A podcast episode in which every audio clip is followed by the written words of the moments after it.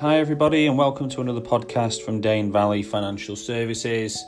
You're back with the principal of the practice, Richard Ilgman, and I'm going to run you through what to expect at a financial advisor presentation meeting. Now, each advisor will probably do these in a slightly different way, but generally, there is a structure that needs to be followed to ensure that it adheres to all the FCA principles and compliance guidelines. So, when the advisor comes to see you or you go to the financial advisor's offices to receive the actual financial advice, there will be a set agenda. Now, the advisor may have this written down, it may be in his head, um, but really what advisors will do is, is lay down sort of the core structure to the meeting.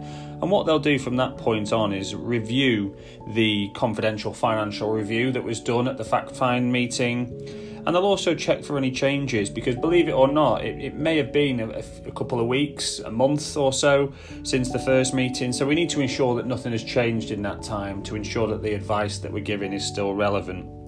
And what we'll do then is recap the, the needs that were identified along the, the process, just to ensure that the client is sort of fully aware of how the financial advisor can help them and what we've been doing over the last sort of weeks or, or months since we last got together. We'll also recap the attitude to risk that will be discussed at the first meeting, just to ensure that everything that we've put together mirrors on the, the client's expectations. Then it'll be time to present the solution. So there's many different solutions that a financial advisor can put to a client, but it'll be relevant to the need which was identified at the first meeting. There'll be various brochures or what we call key facts documents to ensure that the client 100% understands exactly what product or service is being recommended to them to meet their need. There'll also be illustrations. Now, these could be um, an illustration in regards to a protection product or an illustration in regards to an investment product or a pension, and it will give various projections of what can be perceived to happen in the in the future with that investment or give you some detailed information in regards to the terms of the protection policy and so forth. So each one will be different and each one should be bespoke to the client and the financial advisor should go through that in detail to ensure that you fully understand again exactly what is being recommended.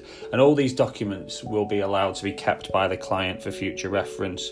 The financial advisor will have also produced what's called a suitability report which demonstrates all the conversation since the very start with the client and the reasons why this recommendation is being put in place after that, if the client's happy with everything and ready to proceed, there will be some forms, no doubt, that needed to be completed to ensure that we've captured all of the client's signatures and that they are happy to move forward with that recommendation.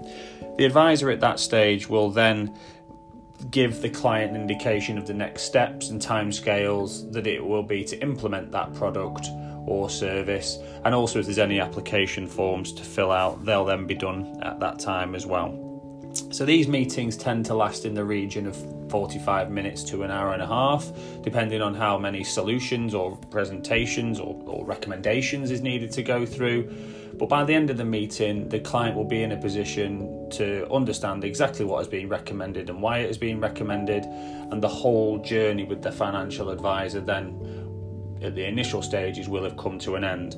However, the financial advisor has a duty of care to that client and should ensure that they're meeting with them on a, a regular, maybe six monthly, quarterly, or even annually basis, just to ensure that that relationship remains intact. So, thank you for listening. As I said, my name is Richard from Dane Valley Financial Services, and we'll see you next time.